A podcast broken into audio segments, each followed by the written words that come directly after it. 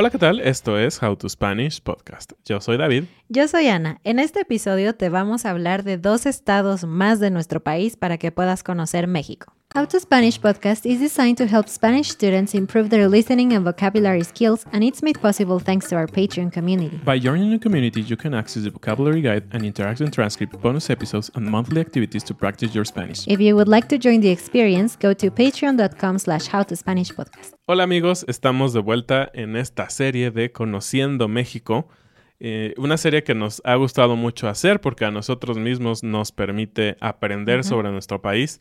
Tristemente, no sé si les pasa a ustedes, a veces no tienes tiempo o tal vez dinero para visitar todas las cosas increíbles que hay en tu país, pero bueno, estamos en la época de la información y te puedes poner a investigar, ver imágenes, ver videos de todas las cosas maravillosas que hay y pues qué mejor que poder compartir con ustedes un poquito de nuestro país.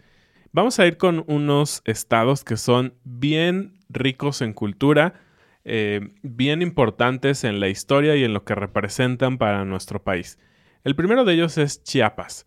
Chiapas se encuentra ubicado en la zona sur, en la zona sur de nuestro país, que si lo vieras directamente en el mapa, no exactamente solo en el sur, sino en el sureste, pero siempre decimos que esa parte de, de Chiapas, Oaxaca, es la zona sur del país, aunque realmente es sureste. Eh, tiene muchísima zona tropical, eh, tiene mucha selva, eh, tiene colindancia obviamente con el mar, por lo tanto pues tenemos playas muy bonitas, pero sobre todo esta parte es muy conocida de Chiapas de que es muy verde, ¿no? Que llueve muchísimo, hace calor, entonces geográficamente eso es lo que es Chiapas. Pero, como siempre, vamos a hablar de comida. Sí, sí, sí. Hablemos de qué comida es típica o puedes encontrar aquí. Por cierto, el gentilicio de Chiapas es chiapaneco.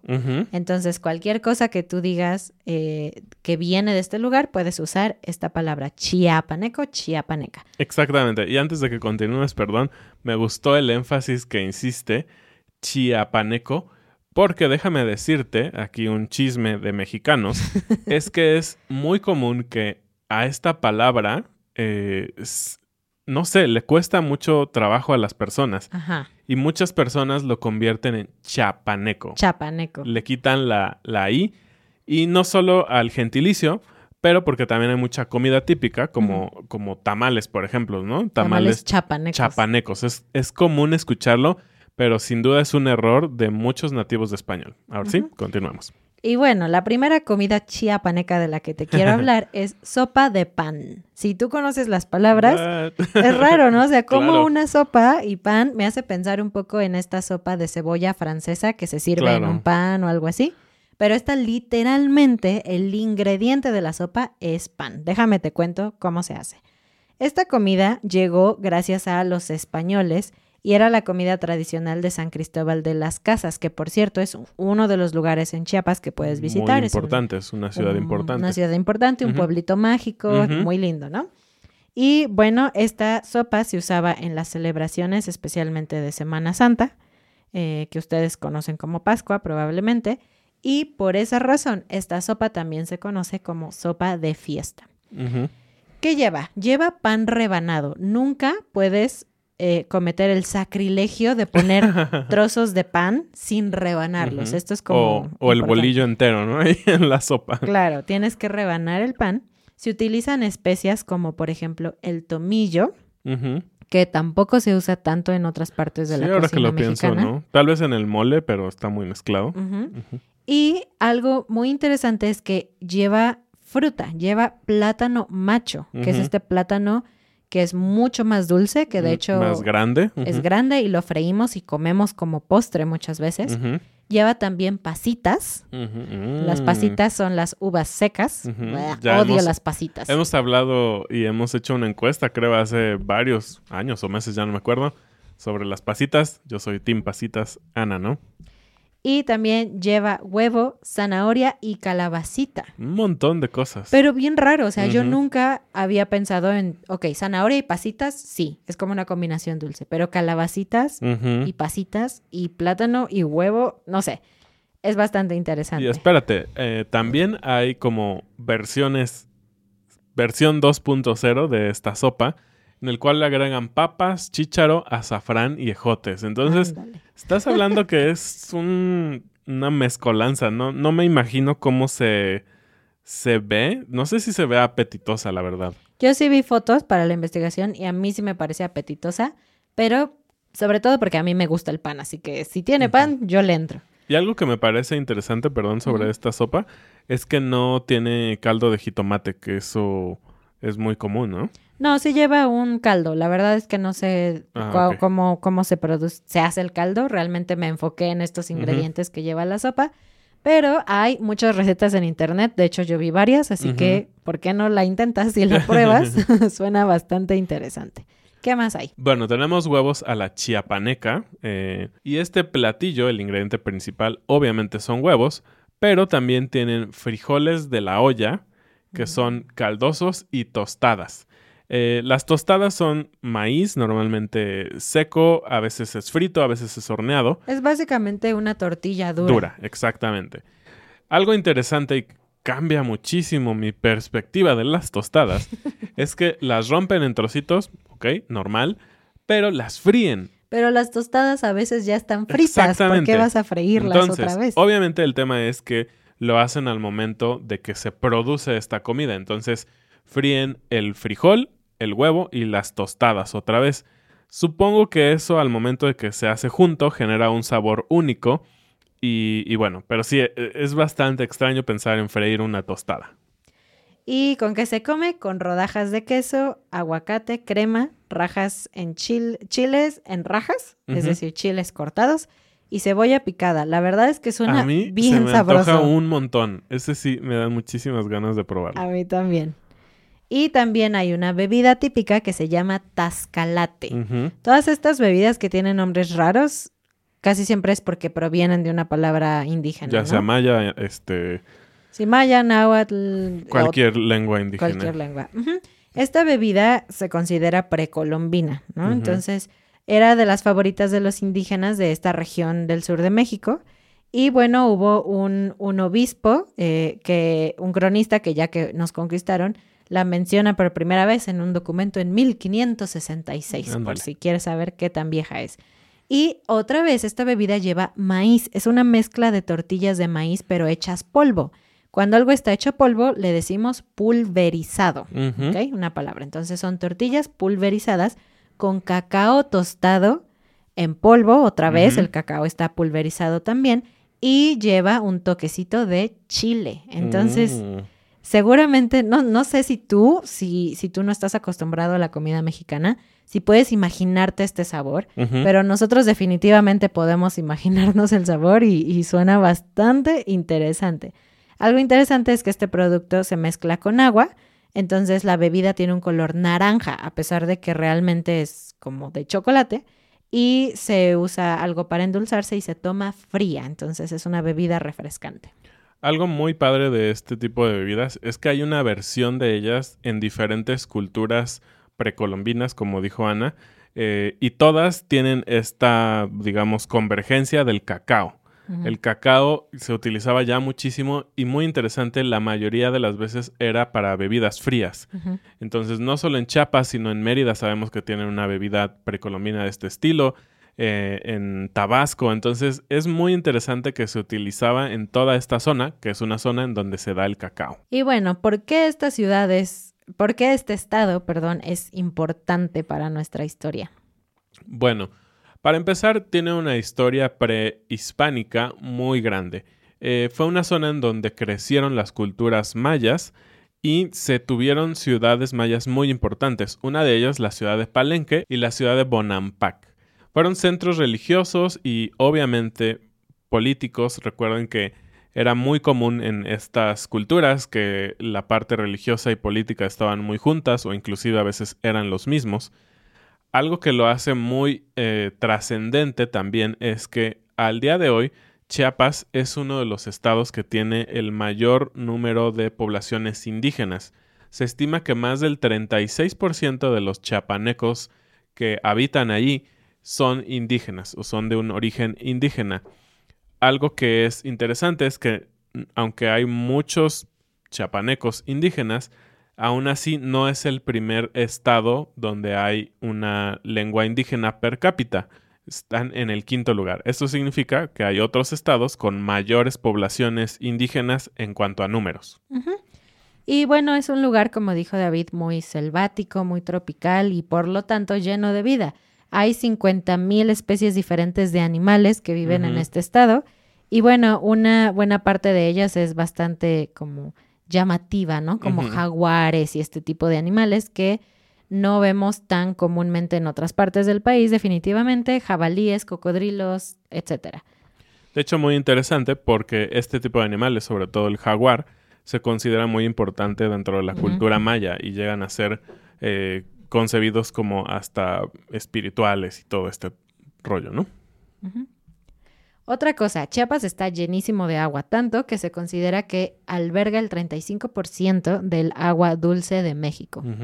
¿Y qué puedes hacer en Chiapas? Chiapas tiene un lugar muy impresionante que es el Cañón del Sumidero. Y bueno, tal vez por el nombre te puedes eh, imaginar un poquito qué es. Es como el Gran Cañón en Estados Unidos. Este, aquí tenemos nuestro Gran Cañón del Sumidero. y se eleva mil metros sobre la altura donde tú estás parado y está en el cauce del río Grijalba. Cauce es una palabra que utilizamos pocas veces y se utiliza principalmente en temas geográficos. En la escuela, en nuestras clases de geografía, nos enseñaban que el cauce es por donde viajan los ríos. Es tan bonito que es considerado un parque nacional y de hecho algo interesante de la historia es que muchos grupos diferentes de diferentes partes del mundo, de hecho, intentaron conquistar este cañón, atravesarlo pero la mayoría de estas expediciones terminaron con la mayoría de los excursionistas muertos, porque la verdad es que era difícil. Actualmente es un lugar turístico, hay guías, hay formas seguras de atravesar este cañón, pero antes de ser conquistado era un lugar bastante, bastante peligroso. De hecho, fue hasta 1960 que por fin se pudo considerar conquistado y fue un grupo de chiapanecos los que lo lograron. Por supuesto, los lugareños van a tener más experiencia, ¿no? Y siguiendo con las cosas naturales, hay una cosa que se llama Cascadas El Chiflón, que es un, una mezcla, más bien un grupo de, de, diferentes cascadas.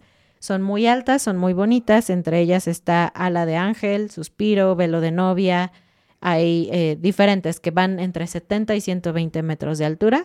Em, y bueno, estas cascadas forman eh, piletas o como piscinas de agua azul turquesa. Entonces, si lo tuyo, lo tuyo es tomar fotos bonitas en un lugar natural, puedes visitar ya sea el Cañón del Sumidero o las cascadas del Chiflón. Algo interesante también, dato curioso, esta eh, cascada que mencionaron al final, Velo de Novia, es, es un nombre muy típico para cascadas en México.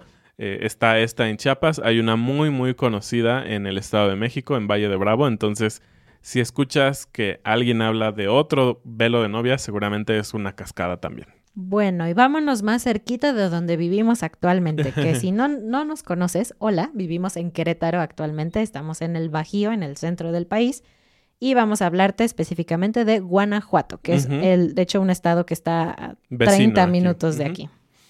Bueno, Guanajuato tiene una importancia también histórica grandísima. Eh, junto con Querétaro fueron parte importante de, la independencia de México. Ahí se inició lo que conocemos el Grito de Dolores en la ciudad de Dolores Hidalgo. Eh, eh, dentro de otras cosas, Guanajuato genera como mucho turismo local, no solo por este tema de la independencia, sino porque hay mucha cultura la ciudad de Guanajuato, una vez más, un estado que tiene el nombre del estado y una ciudad que se llama Guanajuato, eh, es, se conoce como casi, casi como una capital de la cultura porque tiene diversos eh, festivales en donde no solo mexicanos vienen y exponen su arte, sino hay siempre estados invitados. Y países invitados. Perdón, sí, y países invitados. Y claro, tenemos eh, comida, tenemos mucha historia que sucedió ahí y tenemos momias. Ahorita te explicamos de eso. Empecemos con la comida. la, hay una cosa que se llama guacamaya. Guacamaya es un pájaro, ¿ok? Pero en temas de comida es una cosa que es, que es como una torta. Una torta en México no es un pastel como en España. Una torta es pan salado que adentro está relleno de alguna cosa. En este caso, estas tortas están rellenas de chicharrón, que es la piel del cerdo como frita. Frita. Entonces es muy, muy crujiente. Tiene pico de gallo, que tal vez sabes qué es. Es básicamente una salsa seca, digamos, de una mezcla de jitomate, cebolla, chile, cilantro. Y está bañada en una salsa de chile de árbol, que ese, ese chile es muy picante. Así que si alguien te dice que esta salsa es de chile de árbol, cuidado.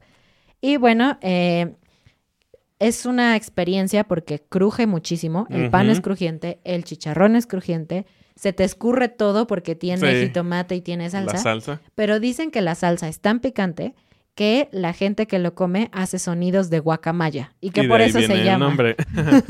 y bueno, este platillo es oriundo, originario de la ciudad de León, Guanajuato. Yo sí lo he probado y cuando había leído sobre esto dije, pues sí, suena como algo extraño, la verdad y no me parecía que fuera tan popular. Y vaya que es popular en la ciudad de León. Puedes encontrar carritos en la calle que venden guacamayas. Eh, y sí, es toda una experiencia. A mí sí me gustó. A Ana obviamente no le gusta porque es chicharrón y a ella no le gusta. Otra cosa es el caldo de oso. Caldo, recuerda, es un sinónimo de sopa, más o menos, ¿no? O sea, es como una sopa no espesa. y, ¿Y por qué un caldo de oso? No te preocupes, no estamos comiendo osos. De hecho, no hay osos en esta región, me parece pero se trata de una botana. Decimos botana cuando es un, bocadillo, algo que comes entre comidas, algo ligero, y es muy refrescante. Es una cosa muy rara porque lleva jícama. Si no sabes qué es, busca una foto porque no hay como un equivalente en otras partes del mundo. Es algo muy, muy fresco, pepino, piña, lleva vinagre, cebolla, chile, limón y queso. Es una cosa bien extraña. es muy, muy, muy raro. Nunca lo he probado, pero aquí dicen, dice la gente que es muy refrescante. Otro platillo muy clásico, eh, que este sí creo que se conoce en otros lugares y que no es tan extraño, son las charamuscas. Las charamuscas es un eh, dulce típico que está basado con piloncillo, mantequilla y se agrega más azúcar y nuez. Entonces va a ser algo súper dulce. Eh, este, este dulce eh, se vuelve también muy popular en la ciudad de Guanajuato porque se hace con forma de momias. Y hace un ratito les, les decía este tema de las momias. Las momias son una, un lugar donde tienes que ir a visitar. Eh, el Museo de Momias. El Museo de Momias, obviamente. Eh, el, el, tema es que durante algún tiempo se tuvieron estas momias o se descubrieron y están muy bien conservadas, entre comillas, o sea, lo que puedes esperar para unas momias. La verdad es que es algo bien extraño que haya un museo de gente muerta que no se deshizo. Pero bueno, es un atractivo eh, de la ciudad de Guanajuato, en el estado de Guanajuato. Y es una de muchas cosas que puedes hacer en Guanajuato, incluidas las callejoneadas. En las callejoneadas, eh, tú puedes contratar a un grupo de estudiantinas, que es un grupo de personas que van cantando, actuando, hablando, y te van contando las eh, tradiciones, leyendas, de Guanajuato, y van contándote eh, esto mientras van cantando. Entonces es un espectáculo, casi siempre sucede en las noches. Si tú estás en la ciudad de Guanajuato durante el día, vas a ver que hay gente vestida de forma interesante que te está ofreciendo este servicio y los puedes contratar e ir aquí. De hecho, uno de los lugares a donde seguramente te van a llevar y una leyenda que te van a contar es la del Callejón del Beso. Este es un lugar, es una foto obligada. Cualquier pareja se toma una foto en el Callejón del Beso besándose. Y esta historia, ya cuando vayas a Guanajuato, eh, te la contarán con más detalle, pero es una historia que vale la pena. Es la versión mexicana de Romeo y Julieta, ocurrida en la ciudad de Guanajuato. Eh, muy recomendable, es muy divertido eh, y, puedes ir comiendo y tomando cosas durante eh, este viajecito que ellos van haciendo durante la ciudad. Y algo que les mencionaba hace ratito sobre los festivales. Este festival se llama el Festival Internacional Cervantino. Está basado, como su nombre lo dice, en Cervantes, Cervantes de Saavedra, este escritor español que hizo la obra de El Quijote de la Mancha y como que toman esta esencia del de, Quijote y de la libertad y los sueños y todo eso para inspirar este festival en el cual encuentras arte de todo tipo, ¿no? Hay danza, hay ópera, hay este cine, también encuentras eh, pues compañías que vienen de otros países a mostrar su arte muy específico y como también dijimos, cada año hay un invitado especial eh, a veces es Japón, a veces es Turquía, países que a veces no se puede pensar que estén muy llegados a México, ellos vienen como parte importante de la cultura. Esto sucede en el mes de octubre y si tú lo quieres visitar, te recomendamos que con mucho tiempo antes consigas un lugar donde te vas a quedar, ya sea un hotel, un Airbnb o algo así, porque de verdad que este festival es de los más concurridos, es muy difícil encontrar un lugar para quedarse eh, si no lo haces con mucho tiempo de anticipación. Y otro lugar que debes visitar en Guanajuato, en la ciudad de Guanajuato, es la Alhóndiga de Granaditas. Bueno, una alhóndiga era un lugar donde se guardaba eh, el Las maíz. albóndigas. no, alhóndiga no albóndiga. donde se guardaba el maíz, la harina. Y era muy, muy grande, tanto así que se supone que podía guardar hasta un año de alimentos para toda la población. Eso es muy impactante. Eh, lo que hace interesante este lugar es que fue el sitio en donde se tuvo la primera batalla o la primera gran batalla de, de, la Guerra de Independencia, que esto ocurrió el 28 de septiembre de 1810 y fue ganada por el ejército insurgente. Y bueno, actualmente es un museo, puedes ver muchas cosas bonitas, típicas de museo, pero además hay murales hechos por José Chávez Morado en bóvedas y paredes. Entonces es un lugar que vale mucho la pena visitar. De hecho, hay mucho que hacer en Guanajuato, mucho más de lo que te contamos. Entonces, si quieres, investiga un poco y vale la pena pasar un par de días, una semana en, este estado. Claro, tenemos no solo la ciudad de Guanajuato, donde hablamos un poquito más, está la famosa ciudad de San Miguel de Allende. Es muy popular entre los turistas extranjeros, también un poco entre los turistas nacionales. La ciudad de León, como ya mencionamos, que aparte de su comida exótica de guacamayas, es muy popular porque es como la capital nacional del zapato. Puedes encontrar todo tipo de zapatos porque hay muchas empresas que lo producen. Entonces Guanajuato sin duda es uno de esos estados muy interesantes con un montón de cosas que ver, que hacer, que aprender. Te invitamos a que lo visites.